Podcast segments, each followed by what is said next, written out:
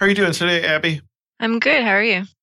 Good. So we've both been doing a lot of conferences this year. What's been your thoughts or big takeaways from the conferences we've gone through this year with uh, Swift Toronto and three sixty i Dev? I think the takeaway is always the same for me. It's just how good it is to kind of be around a whole bunch of people that are excited and curious and interested in sharing knowledge and, and learning from each other. It's such a break from the normal day-to-day where you're just having to figure out how to do your work, and instead you get to really nerd out and, and dive into things that are exciting and also be introduced to things that you never thought about before. And it's kind of embarrassing, but I had never noticed that there was a, an A I search or machine learning search feature inside the Photos app until someone showed it inside a talk at three sixty i Dev. And that just kind of blew my mind. I, I went and searched my photos for the word pizza and I found pictures of pizza.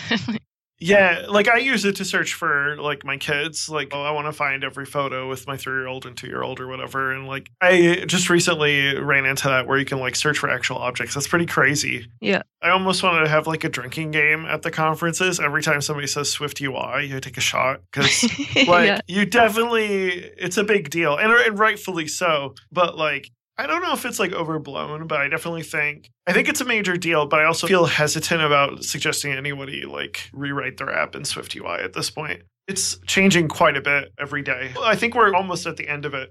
And I think also it's just been a little bit too much.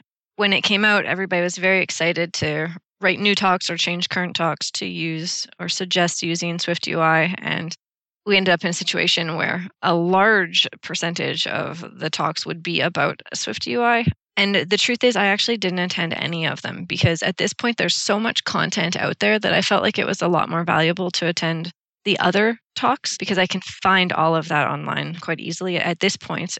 In the future, it won't be like that because in the future, the framework's going to expand. There's going to be more things added to it. More niche ideas will start coming out. But right now, it's a lot of the same information. And it's a little bit overwhelming to the point that I've kind of lost interest since I can't actually use it in work yet. I'm sure that it'll be very exciting when I can, but currently I can't. So, yeah, I'm working with a watch app, and like that's where I've really seen the benefit of SwiftUI is in that space. Yeah. I mean, I think that's where it was originally intended for, but like it's like still kind of underdocumented, and just seems like we're kind of where Swift was like five years ago, where it's like, oh, this is awesome. But then like once you get into the weeds of things, it doesn't do everything you want it to do. And there's a few things missing that you'd think would, would be there initially. Yeah. And I think actually one thing that is really exciting about it is that it's going to really open up the space for designers to prototype in code because it is going to make it a lot more simple. So designers that are interested in a little bit of code, but don't actually want to learn all of Xcode and all of I B are going to be able to kind of put their ideas down a lot quicker in code to share it with the developers. Do you see like designers already doing that on the web with like H T M L? Like most of the designers I work with, they tend to use stuff like InVision or X D or like Photoshop to do their designs. Do you know designers that will actually just get into like the H T M L code and like build a web page that way and then say, here, clean it up? Is that what you're thinking? I don't know many currently, but I do know many that would like to be able to do that. But I think that the learning curve, even with H T M L, is is going to be higher than with SwiftUI because with H T M L, you need to like you need to know, you know, all the ways to do all the C S S to make everything like really look nice. Whereas SwiftUI is a lot more straightforward, and I think they're going to be able to at least get basic ideas down. And we'll see a situation where especially smaller companies will have a designer that is kind of making skeleton files and then handing them off to the developer to improve and tweak. Yeah, I think that makes total sense. Like the preview stuff. Yeah. I think it's a big improvement over what we've seen with storyboards or even just like coding your own U I. Yeah. And I also think that it's going to make programming appear or seem easier for people that are a little bit scared of the idea of programming, scared of technology, think they can't do it because of that preview. They're going to, it's going to be more like building something in WordPress or more like just laying something out in Microsoft Word or anything like that. It'll be easier for them to see the visual results right away, and it'll make the code less scary because they'll be able to see exactly what that code is going to do. I think it's really going to bring the barrier down for people that are think that they can't program, and they're going to see that uh, actually they can. Maybe they won't get really interested in like the deep programming, but I think it's going to break some barriers down.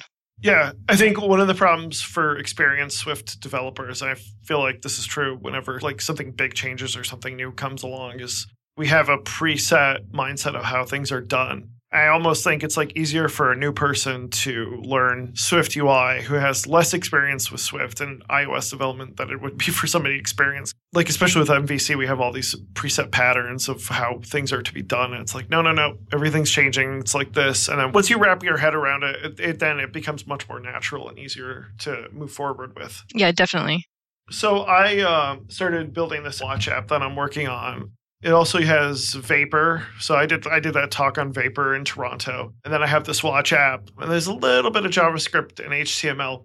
But I was listening to your talk, which was awesome, in Toronto. And I've run into this quite a few times where I'm building an app, especially an app where it's like, Apple's definitely trying to push more stuff to the Mac, right? So like bring your iPad app or make a SwiftUI app, just native, like I discussed with Daniel a few weeks ago. You could just build a native Mac app in SwiftUI, and then you could like share the code in different apps. So like, for instance, with this app that I'm building, I'm calling it Heart Twitch. Are you a video gamer at all? No. Okay. I can barely play Pac-Man. So no Apple Arcade for you. No. So the idea of the app is like people who live stream on Twitch, sometimes they want to share their heart rate. So you run the watch app and you could share your heart rate basically in the browser and then use a streaming software to just share that window when you're live streaming. Some streamers are into the sharing their health stats and some aren't. But that's an example of like, okay, I want to share like the struct between two classes. And when I heard your talk, I've run into this with a few other client projects where we're building multiple platforms, Apple platforms. Organizing your projects in Xcode is so important. And so I was really, when I heard your talk, I was like, yes, this, we need to talk about this because we did an episode a couple months ago with on app architecture and the importance of that with testing. But I think the stuff with like modularizing your code in Xcode is so important because I think one of the challenges is, is like a previous dot net developer. You know, I used to use Visual Studio and it took a while, but then once I figured out, okay, this is how you organize a project in a workspace in Visual Studio, it's like, okay, that makes sense. And then, you know, starting with doing iOS development was like, okay, now I got to learn a whole new way of doing things with Xcode. Yeah. And Xcode has like a lot of antiquated patterns with like C plus plus development and some older, now even more antiquated stuff with like Objective-C or even storyboards we can get into. But like there is a lot you can do with Xcode as far as modularizing your projects and your frameworks in such a way that things are like componentized and kind of isolated in a certain way so that testing is easier and things can be reused.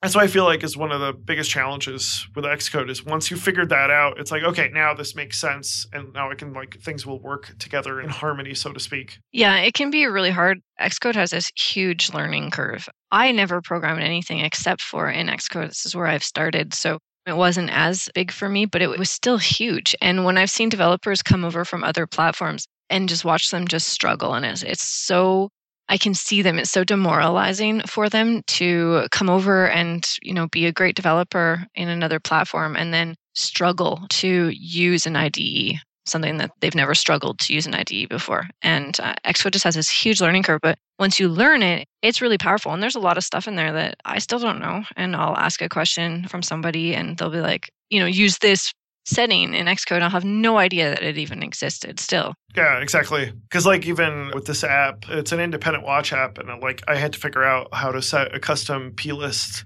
file for an app container. And it's like going into build the settings, it's like reading an encyclopedia or something like that. Like you got to decode every little build setting in there. Yeah. So let's start off by talking about like the different components that we use in Xcode. And to me, like the main one is the project, right? So how does a project work in Xcode? Sure. So in Xcode, you have a project file, which is what Xcode opens. And the project file is like a bundle that contains all the resources that are needed for the project itself. So all the settings, links to code or images found. It could be those code or images could be in the same directory as the project file, or they could be in other directories. It also contains other files that maybe like hold your breakpoint settings if you want to have project level breakpoints, stuff like that. And the project can have multiple targets, and those targets inside the project, they're essentially like a set of instructions that are in the form of project settings. And those instructions tell Xcode how to build a product using the files that are within the project. So inside a project, we have a, a test target, and we have an app target, or if it's a module, an S D K, you have a module target, which could be, you know, a static framework, something like that. You could also have a packaging target, which is just an aggregate target that essentially only lets you put in like a build script that you could run. But the point is that all of these targets, first of all, they'll inherit settings from the parent project, or they could have their own settings, which allows you to do different things for different targets. But they also all can have access to the files that are within the project. You can specify what target each file has a membership for, and it's a little setting on the side panel, literally called target membership. And um, this allows you to, for example, you could have an app, and the app is exactly the same except for two or three different screens, depending on who you're building this for, right? So maybe you're going to build your app for you have a Q A target. That Q A target could have a different login screen that lets them do some extra stuff versus the regular target that actually goes out to the consumer. All those targets are within the same project and they all have access to the same project files. But when the actual Q A app is built, it uses the file that's assigned to the Q A target. And when the app project is built, it uses the file that's assigned to the app target. Okay, that brings up a really good point. So do you use separate targets for Q A and production, or do you use built configuration for that? It can really depend on what your goals are. I have done both ways. If you need to use different screens, like the situation that I just described, you're going to probably want to do a separate target. Okay, that makes total sense. You're talking about like a storyboard, correct? Correct, yeah. Or even just separate files, separate model files. If you just want to have almost everything the same, but just a couple files different, the target is the easiest way to do it. Yeah, that's a really good point about targets. So basically a target is kind of a deliverable, would you say? Well, it could be. A target basically is related to a product. So the product could be your test bundle that you're building, or it could be the app bundle. So I wouldn't necessarily call it a deliverable, but basically it would be whatever you want to build for that specific chunk of work. Gotcha. Okay. I like the point you made about aggregate target, because I think like I've used those quite a bit whenever there's any like prep work I need to do for another target where it's dependent on. That's another thing we should probably mention is like dependencies. So certain targets can have dependencies on other targets, and those could all be managed within the target build settings. So to get to a target, that's where you would like tap on the project at the root of your file navigator. This is a podcast, so apologize to my listeners. But we have the file navigator to the left. So you click on the root where you have the project, and then that will show you that little main window. And then on the left of part of the main window is where it lists out all the targets, correct? Yeah, that's right. So within your project, if you had just a project file and you had just a project file open in Xcode, then within your project, your different targets can depend on each other, and you would list whatever other target depends on it in the target dependency section. So for example, if you were using an aggregate target for your packaging, there's other ways to do packaging, but that's really the most common way of doing it. And when I say packaging, I mean for the frameworks, not for the app specifically. You would, you know, archive right. the app. If you're going to package a framework using an aggregate target, then in the target dependencies for the aggregate target, you would list the actual app target, or sorry, the actual S D K target itself. And basically what that does is it ensures that Xcode will rebuild the the product target, the S D K in this case, before it runs the aggregate target so that everything is up to date. And it also makes sure that any new changes are found, because Xcode won't build it if nothing has changed, which is a nice time-saving optimization that helps here. You don't have to actually do it. If you were using scripts in the console and you ran the project first and then you ran the aggregate target, you'd be running the project every single time, even if there were no changes, which, you know, in a large project that can add up to significant time differences between the two. So that's one thing that is handy about those, but having them also, um, the targets like that, for example, in your test target, you can do testable import and you can import the project target into your test target. So it's having them all kind of linked that way through targets. It allows Xcode to do implicit linking between the targets. In some cases, in some cases, you have to be more explicit about it. Yeah, that's a really good point. One thing, for instance, with independent watch apps, if you go into a project, create a new project, and you say you want to build an independent watch app, like that alone gets you like three targets right out of that. So like, there's usually, not always, but usually multiple targets to a project, even just out of the using the regular Xcode templates. Yeah, usually you'll have the project target as well as a, a test target, either both the unit two test targets, perhaps. Yeah, the unit test and the U I testing, if you check those boxes off when you open it. Now, the other thing is that you can actually have multiple project files inside a workspace file, right? So a workspace file is kind of like a congregation of multiple projects. And you get a lot of the same stuff that you get from projects. For example, you can have implicit relationships between the projects that are inside it. And you can also get implicit relationships between targets. But you can't have files from, unlike a target, you can't have files from one project be assigned to a membership of another project. Whereas for multiple targets, you can have the files assigned to multiple targets because they're within that project. Because each project kind of has its own sandbox, it's its own bundle. But by using a workspace, Xcode kind of knows how to dip into those bundles to make implicit relationships. So once again, if you had one project that had a target dependency of another project, Xcode would build the other project first if there had been changes before building the project that you're building. Okay, that makes a lot of sense. So I'm going to talk about real world example, like with this app. Unfortunately, like you have a separate project in Vapor for the server-side component, and then the Watch app has its own separate Xcode project just because of the way it works. But between them, they share a struct which contains the heart rate. What's the best way for me then to have this heart rate? Like right now, I'm just copying the code because it's a struct with one property. It's not a big deal, but like in the future, if that struct becomes more complicated, I'd like those two, the Vapor project and the Apple Watch app, to share the same struct. What's then the best way to do that? Right. Actually, it's a really, really good use case. So if you had a workspace and you had two projects, you said that it was two projects, right? Not two targets? Yeah. Unfortunately, like Vapor, you can do it as a Swift package, which we'll get into later, but that doesn't really work all that well yet. So you can generate an Xcode project out of the Swift package, as you can with like all Swift packages. So I use the Xcode project right now for the Vapor server-side component. And then for the Apple Watch app, yeah, that's a separate project, which of course contains the three targets, the app container, the app, and then the app extension. Right. So the app extension obviously is the one that contains the Watch code, and that has a struct, but also the Vapor app also has a struct, which basically is just one property with a heart rate. Double. Right. That is a really good use case. So you could do it a couple of different ways, right? One way that you could do it is having both of those projects inside the same workspace.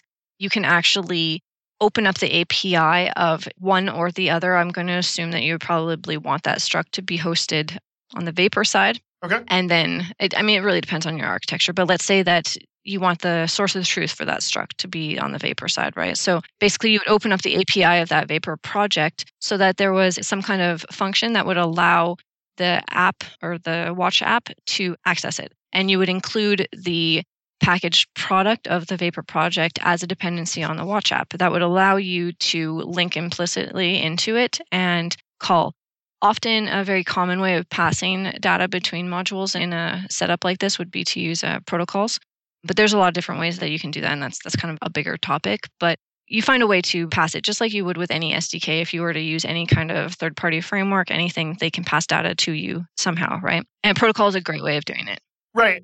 The struct is shared in a sense of like basically JSON is being sent from the client, which is the Watch app, to the server. And so I want like the basic struct data to be the same. So that way when each side JSON decodes it, that it will be the same essential like format, right? That's kind of the use case there. It's where, where it's like passing the JSON data from the Watch app to the server. So I want it to have the same struct in that sense. Right. So you could have a function in your server project, which, you know, accepted the data and have your Watch be sending it through that way. And that that's like one way that you could do it. You could also have a, a third framework between the two that is shared between them, that kind of acts as a buffer between them.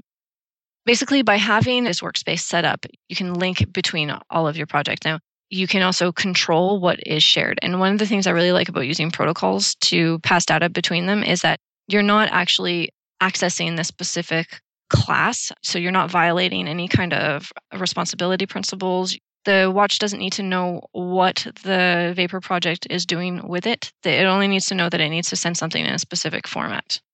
Yeah, cool. So what are some use cases you've seen of how products are organized do you have specific use cases or patterns that you've seen where it's like, oh, this makes sense to have one project with multiple targets. This makes sense to have a workspace with separate projects. What have you seen in most of your cases? Yeah, I think the singular project setup um, is good if you have an app that you're not really planning to modularize. It's a small app. You don't need it to scale. You're not expecting it to grow very big or for development to continue for a long time. Because one of the things about modularizing an app is that it does add overhead as far as getting set up. It takes longer to get it all set up and to think through the way that you'll you'll do things. You can't just import a file into another file and access things. You have to actually have a proper A P I that the modules can use to speak to each other. And, and that can take a lot of time to design before you actually even start doing the work in your design phase of planning your work.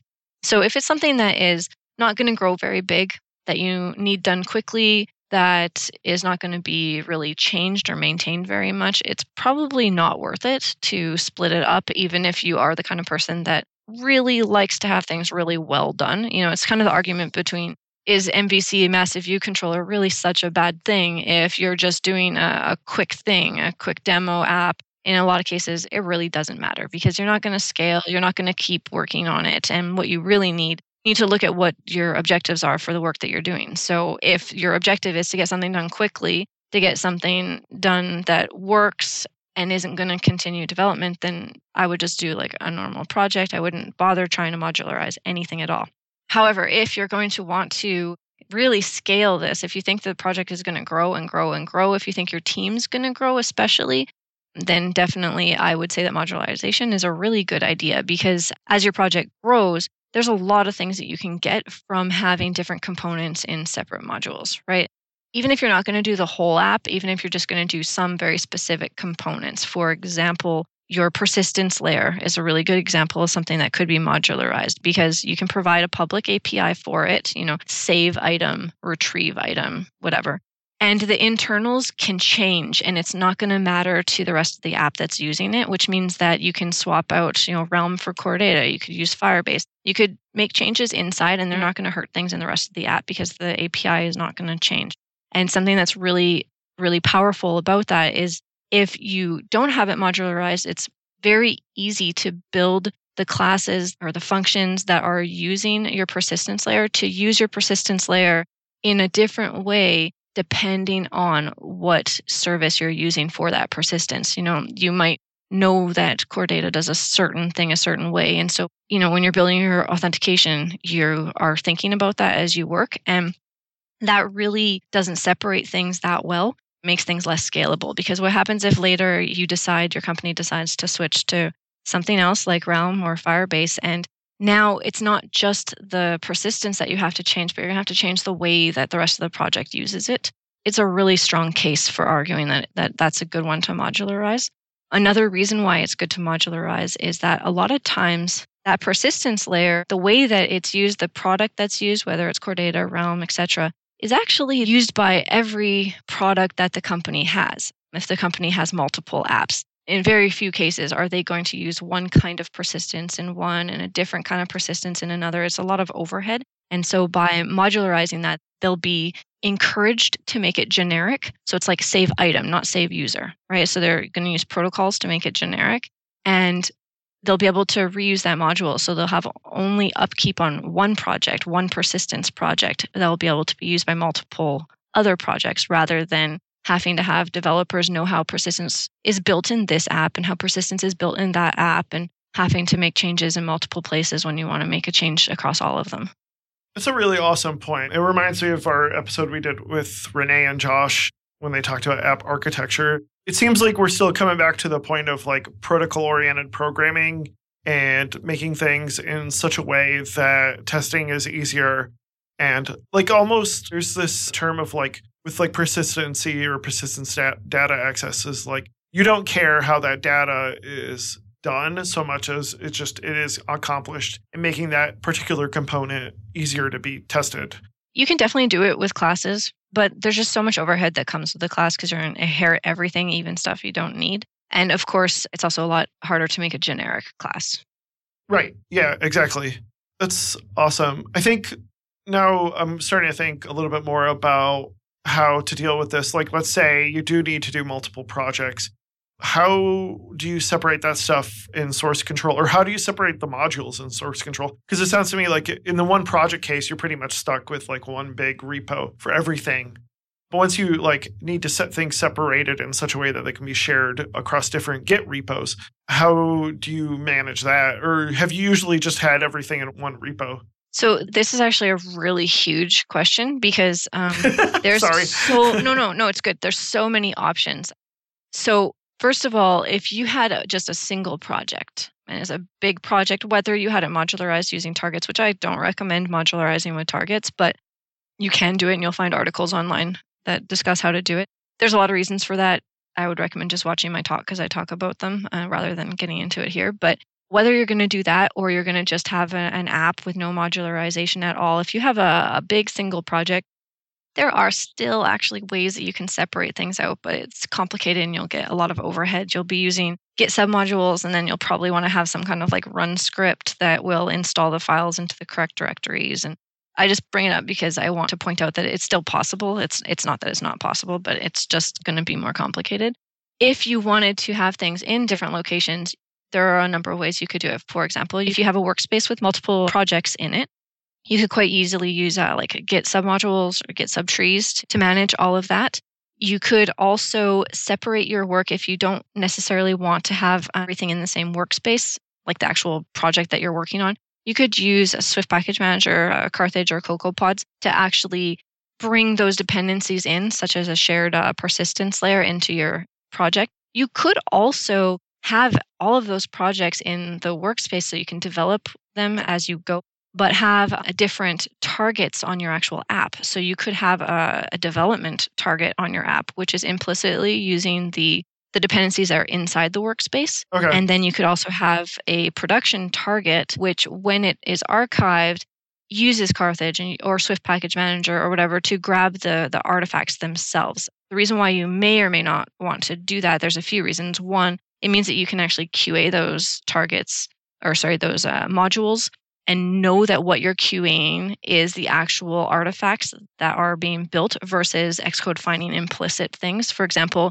let's say you have a situation where you've messed up and for some reason you're not including a specific asset with one of your modules. If you're queuing just directly through Xcode, you might not see that because Xcode might implicitly find it. Whereas if you're using the targets or the packaged artifacts themselves, you're going to know. So you could choose to have two targets. That's actually a really good way of doing it if you're an S D K developer versus an app developer, because chances are if you're an okay. S D K developer, the way that Q A is going to Q A that kind of stuff or validate the S D K that you're giving out to clients, they need to be a client. So they need to actually bring the artifact into the project. And uh, you probably don't want to have multiple demo apps, one for development, one for Q A, because that's just a lot of extra work. So you could have multiple targets instead. And when Q A builds it, the Q A target could be set to only use the packages that are coming from, you know, Artifactory or CocoaPods or Carthage or Swift Package Manager, and then they'll know if there's a problem. Whereas in development, you're not doing that. And some people might argue that that's not necessarily good, you know, but then don't you want to know there's a problem in development? But first of all, that's a huge time suck if while in development you have to be downloading the artifacts. And also, you could be working on two different modules at the same time, and you need those changes picked up as you work. Right. And of course, there's also the other argument that if there is a problem when it gets to validation, that is a build pipeline problem and not a development problem. So if the developer, while they're working, doesn't see these errors, that means that like the work that they're doing, the developing is correct. Whereas by the time it gets to validation, if there's a problem with linking, file not found, et cetera, that shouldn't impede a developer from doing their development work, especially if you have a separate uh, person or team that's responsible for the actual build pipeline. Okay. One of the issues I've run into is I would love to use Swift Package Manager, but the problem is like if I need to make changes to that package, it becomes really, really difficult because now, you know, it's dependent on whatever that GitHub repo is that's external to me. I mean, it is my repo, but it's still external in some fashion, whereas I prefer like to keep making changes to that package as I work on the product, for instance. You could actually just have all of that inside your workspace, right? So while you're developing, right. You're updating and you're seeing the live changes. And then depending on your, your setup, you could have your C I, your build pipeline, do like nightly builds and have those nightly builds run the production target, which pulls from, like does the whole packaging and pulls from Swift, you know, uploads the Swift package, the newly packaged Swift package, and then downloads it into using the Swift Package Manager into the app and runs the build that way. And then that way each night you would know if there was a problem somewhere. Yeah, exactly. Cool. What are some of the best practices that you've seen development shops or companies do to optimize their products and how they're organized? Obviously, we've talked like, don't try to optimize too early. I feel like that's a big motto in my life is like, especially as programmers, we want things like we optimize the C I without thinking about what that customers actually want. And it's like, no, no, no, slow down. Like just build it so that it looks good and works great and then optimize, modularize as you go on. But like, what have you seen most companies do or like some top three like best practices when it comes to modularizing? It's really interesting. Sometimes companies do just go full ahead and they, they don't think about if this is the right decision for them or not. And can't remember which company, but there are a couple of them that have published articles about why we unmodularize basically. And um, mm-hmm. Using modularization, you get a lot of optimization with it already if it's set up all properly because, for example, the build times are significantly decreased. If you have a very large project and you have all of your core components modularized, if you're building the app, you made one change to one module, only that module is going to be built by Xcode versus if you have a, this same app without modularization, the entire module, because in this case, it's the app, is a module. So the entire app is rebuilt every time the developer needs to run. Which, especially in Swift, the build times can be really long. Uh, one company I saw built or published their findings where they saved something like four days of time per sprint per developer in build times. Wow. That was an extreme example, but on average, I'd say like one or two days per developer of, of savings on large projects can be conceivable just because we don't think about it, but five, ten minutes, you know, even just five minutes, now you're you're waiting and you're, you lose context, you lose focus. So you switch to something else, you come back. It's a lot of wasted time. It's a, it's really hard for developers to stay on track when it's constantly context switching like that or just constantly taking pauses. You take a pause, you talk to the person next to you. The build finishes. Now it's two or three more minutes before you feel like you're get back into it. And it, it really doesn't sound like much, but it adds up. Like it really, really adds up. Yes. Yes, it does. So huge, huge time savings. Another thing that is really optimized is um, you can really optimize your your build pipeline because you can put different components through different different pipelines. And you can also have your C I only build the components that have changed. So during the day, for example, when commits come in, or depending on how big or how small your, your team is, if you have a really, if it's one or two people, maybe you want to do this more on a weekly basis. But so say during the week when commits come in, you just start building the module because maybe you only get five or six commits throughout that week. So you're building only the module. And then at the end of the week or in a larger team, at the end of the day, you build the whole package and rather than building everything. So it's a big time saving, but it's also a, a huge cost savings because you're not having to run that project through. If a build takes fifteen minutes through your pipeline or twenty minutes through your pipeline for a big project and you have fifteen commits going in every day, that's a lot of time if you're building the entire thing. And I've worked on projects like that where I actually worked on a project where the build was about forty-five minutes when it went through C I. Oh my gosh. And we had a lot of people on that project, a, a couple dozen people. And you can imagine there were a lot of commits that came through. And in that project, we had optimized as much as possible, but there were limitations that we were facing that we couldn't really optimize too much more. But if a company had a situation like that, where they were able to optimize it, where there was legitimate value in running only the module that changes were happening to, you know, it would be a five minutes instead of twenty. And you times that by ten commits yes. a day. It's a huge cost savings when you're doing some kind of C I that's a per second basis or per minute basis or something that is by the data that's used. That it's a big savings to the company and time savings for the developer. But also sometimes you might have situations where specific parts need to go through a specific pipeline, and maybe that pipeline is out of your control and it's quite expensive. For example, if you need part of your project to go through some kind of like security check every time, every night, rather than sending the whole project through, you just send the, the one little component and if it's a third-party service, it, it could be quite expensive. And so this also would save quite a bit of money for the company. So you can optimize that way. Having your code split up into modules, it can, I won't say always, but it can also improve the quality of the product that goes out insofar as less bugs and regressions. That's the other big thing is like testability is like by splitting your things into components, like you can do that without having to modularize yeah. into separate targets and things, but just like that sort of protocol-oriented programming and making sure that things are isolated in such a fashion makes testing a whole lot easier. Yeah, and also you can be sure that if your tests for each module, you know, we don't always write tests perfectly. They're not, our unit tests aren't always totally unit tests. A lot of times they are integration tests, but you can be sure that there's no integration test between modules because it's not really that easy to do. You have to actually work at it mm-hmm. if you want to do it, which means that you can really test those modules separately. And it, it can really decrease the number of regressions that are caused between bugs because using the persistence layer, again, as an example, you have a, a public A P I for that persistence layer. And it doesn't matter what happens inside, that public A P I isn't changing. So if the unit tests on those public functions are well written and test every edge case scenario, then it's very unlikely that you're going to have a regression in the persistence layer, which will affect other parts of the app, especially like if those tests are, are passing. And I think that's really powerful. And that can be really helpful for companies that don't have Q A departments. Is that's becoming a trend in uh, a lot of bigger companies. They actually are doing away with their Q A department and just relying on, on the unit tests. Interesting. How does that work? Because I assume like there's some stuff that's just as you use the app you run into. That's the benefit of Q A.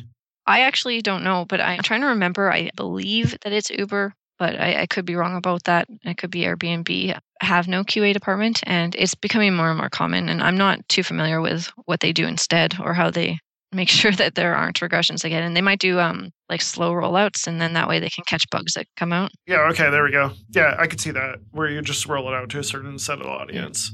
Yeah, cool. What are anything else you wanted to talk about? Did we miss anything when it comes to modularization? I think it would be good to talk a little bit about uh, some of the challenges that that come with it. Yeah, absolutely. Because like that's one of the things is as developers, we just over-optimize the stuff and, you know, we'll break everything into every individual target we possibly could or framework without thinking about the ramifications of having to maintain that. What are some challenges that you've seen when it comes to modularization? When I did the talk at SwiftUI, I asked the audience how many people had tried to modularize and it hadn't gone well. And there was a lot of people. I expected a lot, but there was actually a lot more than I expected. Yeah. And I think it's because, first of all, if the linking isn't proper, that can just cause all kinds of headaches. And as developers, when we're doing something new, we often don't realize that the answer is usually the simple answer. So, you know, if we get errors, which in normal situations we would be able to solve when we're doing something new, such as we've just set up a modularized project or a modularized workspace, we don't clue in how easy that error is to solve because we think it's something that we did wrong in the project or something different. And so I think that that's uh, just the mental barrier can really be a challenge um, because it can be frustrating. And if, for example, you have your projects linked, but somehow one of the targets got removed from target dependency, you're not going to see the new data that's changing show up when you make a change. And that can be frustrating because if, you know, you've been solving errors for the last thirty minutes, you finally got it to build and now the data is not showing up. You might not think that it's something as simple as it not being linked. You're just frustrated and you can't think. And that can definitely be a challenge. So it can be hard for some developers to change from a project development mindset to a modularized development mindset. And that that can take time, and it's kind of like not as hard, but it's kind of like learning reactive programming, one of the, the frameworks. It just, it takes a while to change your mind to think in the way. Right. And I think like, too, just going back, like Xcode is set up in such a fashion that it's meant for C plus plus and Objective-C libraries, where like a lot of the stuff, especially with some of these newer projects, SwiftUI or independent watch apps, especially with eleven out this year, it's starting to feel, okay, so like we went from Objective-C to Swift, which was a great improvement. We went from the storyboards and zips to SwiftUI, and I think that's a great improvement. I feel like like Xcode's the next thing that like needs to be overhauled because it's set up in such an antiquated way that it becomes really difficult to wrap your head around it and like get over some of these old antiquated patterns of building libraries and such. Yeah, maybe. But the, the other side of that is once you start refactoring, how many bugs and regressions are going to be put into a product that already mostly works? You know, Xcode has a lot of stuff in it. Apple never does that, so they never have problems when they... yeah. yeah. No, I get you. there's, there's the whole thing, right? Like people want to refactor Objective-C projects into Swift because it's the new thing. But it's like, if it's working, is it really such a good idea? Yeah, like, right. Exactly. Maybe a new interface, a new U I for Xcode would be nice, but the actual way it works, I'm not sure. Yeah, perhaps, perhaps. Yeah. Maybe like put a facade yeah. over it so that a lot of these like minute details when it comes to linking, and make a layer of abstraction so that it's easier to use for what most people really use Xcode yeah. for in the end. Does that make sense? Yeah, definitely. Like the implicit linking between projects. When I was first trying to set up a project for Q A to test our packaged S D Ks, I had pulled in the packaged ones, the actual frameworks, just the way that you normally would do, dragging them into the project. I had linked them. And uh, I discovered that it didn't matter. The Xcode was still building the ones that were inside the project. And I was just going crazy trying to figure this out. And then it turns out it's because there's a little checkbox that says, use implicit dependencies if you go into the scheme editor. And so all I had to do was uncheck that, and then it used the one that I had previously told it to use. But until I told it to use that, it was just doing whatever it wanted because it was like, oh, I see it over here. Let me use this one. Yeah, exactly. So if that was more obvious, that would probably help. There's a lot of things that are hidden that... They're just not obvious. Absolutely. Anything else you want to talk about as far as challenges are concerned? Yeah, I mean, I would say that there can be a, a lot of overhead to start getting set up. And that's definitely a challenge. You're going to have to think about how to set up your repos, how to set up your project. And not just that, but actually developing itself can become a challenge because you've got to spend extra time during your de- design phase thinking about how to link things together. You also have to think about who's going to be using these modules. If the reason you're pulling them out is so that you can reuse them and you have an Objective-C project in your company somewhere, and one of the modules you pull out is Swift, you need to think about the way that it's going to work with Objective-C, which might not be something that you would have done from the start, which means that you could have this Objective-C project and think, oh, great, why don't we just go grab this persistence layer from over here, this module, and use it? And then now you have this huge overhead because you didn't realize that you're going to have naming conflicts with some of the methods in Objective-C. And yep. so that, that can be a frustrating thing that could lead a company to feel like they've wasted their time modularizing because why bother? I can't even use it in this project. So you really need to think through things. I would say that modularization is not the path to take if you want a quick solution because you have to spend time ahead of time. It's for thoughtful development and for thinking through what kinds of scalability issues you could come across in the future and building for those. Yeah, it goes back to, is this an M V P or is this like something that's long-term for sure? Mm-hmm. And I think that's a big part of the decision-making process is, you know, if you want to just get something out there, do it whatever way is you're most comfortable with. But once you get to like version one point two or one point four, like that's where you start thinking about, okay, how can I organize this in a healthy fashion so that way, like you said, decrease build times, sharing code and functionality, optimizing your pipeline. And then, you know, then it's really worth your time. Yeah, I would definitely say that the best way to start is with just a single project, with the exception of if you have developers that are already experienced with this, then maybe in that case, the best way to start would be with a single project with most features and then very specific things pulled out like networking or persistence. And then from there, you know, as the project grows, if a certain feature is turning into a lot of files or it makes sense for it to be pulled out, then pull it out. It sounds like you have a good idea of what are some common components. So it sounds like you're saying like the most common things would be like networking, persistence. What else would you say are some obvious like coat smells of things that should be modularized in folks' projects? If you do any kind of feature-based app development versus just dumping everything into everything, then it you can actually just figure that out by the natural structure of your project, right? So everything involved with authentication could be a module. Everything involved with the user profile could be a module. Everything involved with your mapping or location could be a profile, right? And if you think about the way that Apple has done, they have core location, right? They have oh, there you go. Yeah. Map kit. They've got U I kit. The, user notifications. Yeah, yeah user totally. notifications, right? So basically just uh, modularizing similar things. And they might not all have a single entry point. It might not be a you know, a shared service that you have a single entry point, but it could just be everything that is associated with each other that the rest of the app doesn't need to know about. For example, in your user profile, let's say you do a user profile module, which would be probably a very small module. Within that, you have multiple models, such as user location information, their address, that kind of thing, the user payment information, you know. They might all be within that module, and there's no reason for the rest of the app to know about those because only the profile needs to know about those. But the rest of the app needs to know that about the profile itself.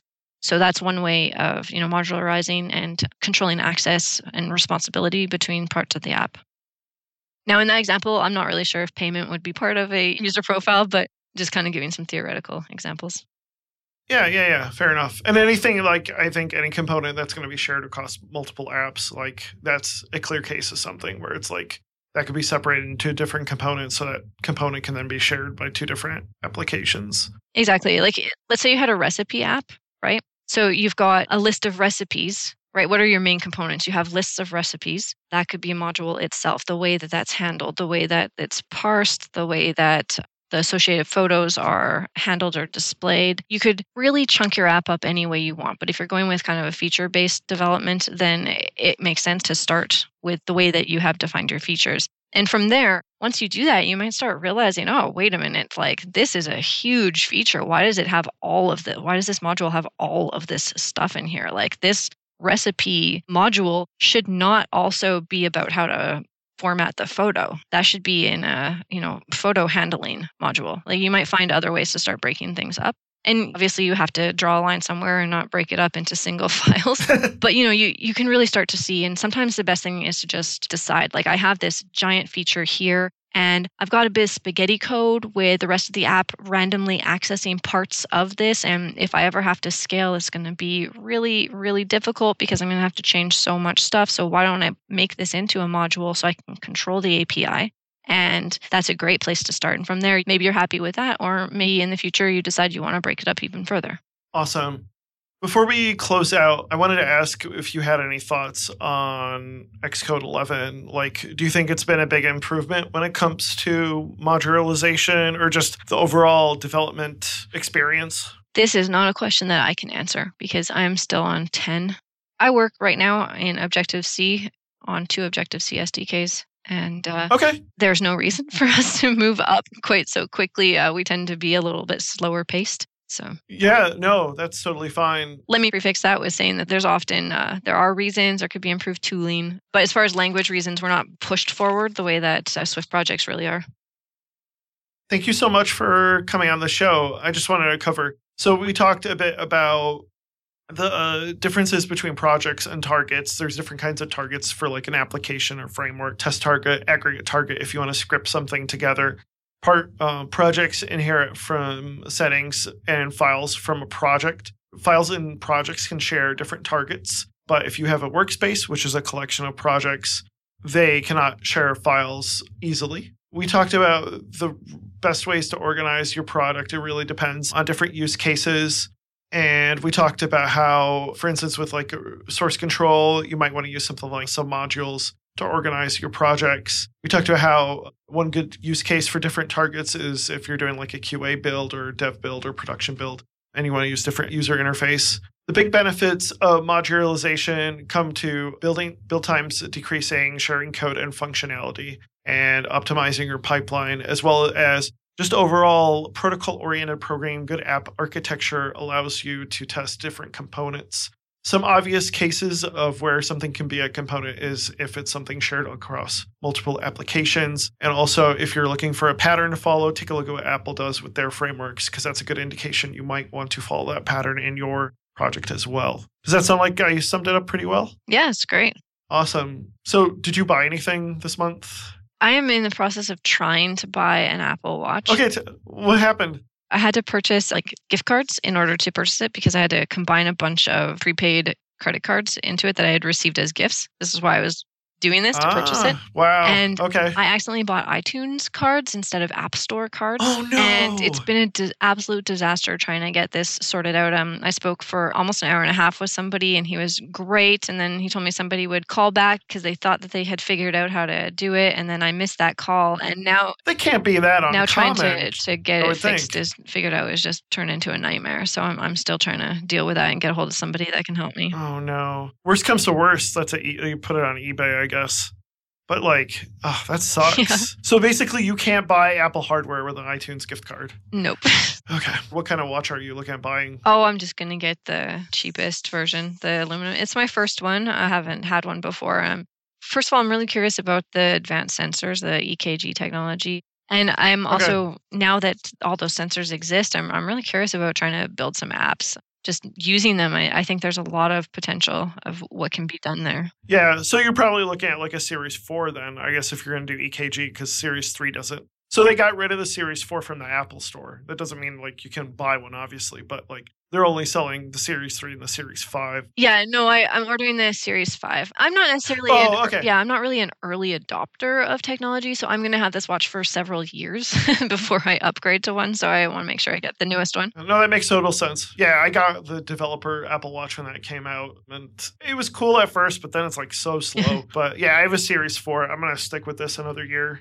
Last year was my binge year of getting a ten S and a Series four. So, like, this year I'm going to, like, kind of... I already bought a new iMac, I should say, which I'm recording this episode on. So, it's not like I haven't given Apple anything this year. It's just, as far as, like, a new phone or a new watch, I'm just... I'm not going to do that this year. I can wait. That's nice. I'd, lo- I'd love an iMac. They're just not very easy to carry back and forth to work. You know, there's, like, a hipster backpack for an iMac somewhere you can find. Yeah, the Apple Watch is really cool. It's gotten so much easier to develop for, and like the heart rate stuff. Like that's, of course, what I'm looking into right now. That sounds like a lot of fun what you're doing with your app. I can see that going over really well. There's a couple of guys here at work that watch people playing video games and I don't really get it, but I can see that being like extra exciting to see what is actually happening to the person that's on screen. Right, right. See their heart pumping yeah. when they're beating a boss or whatever.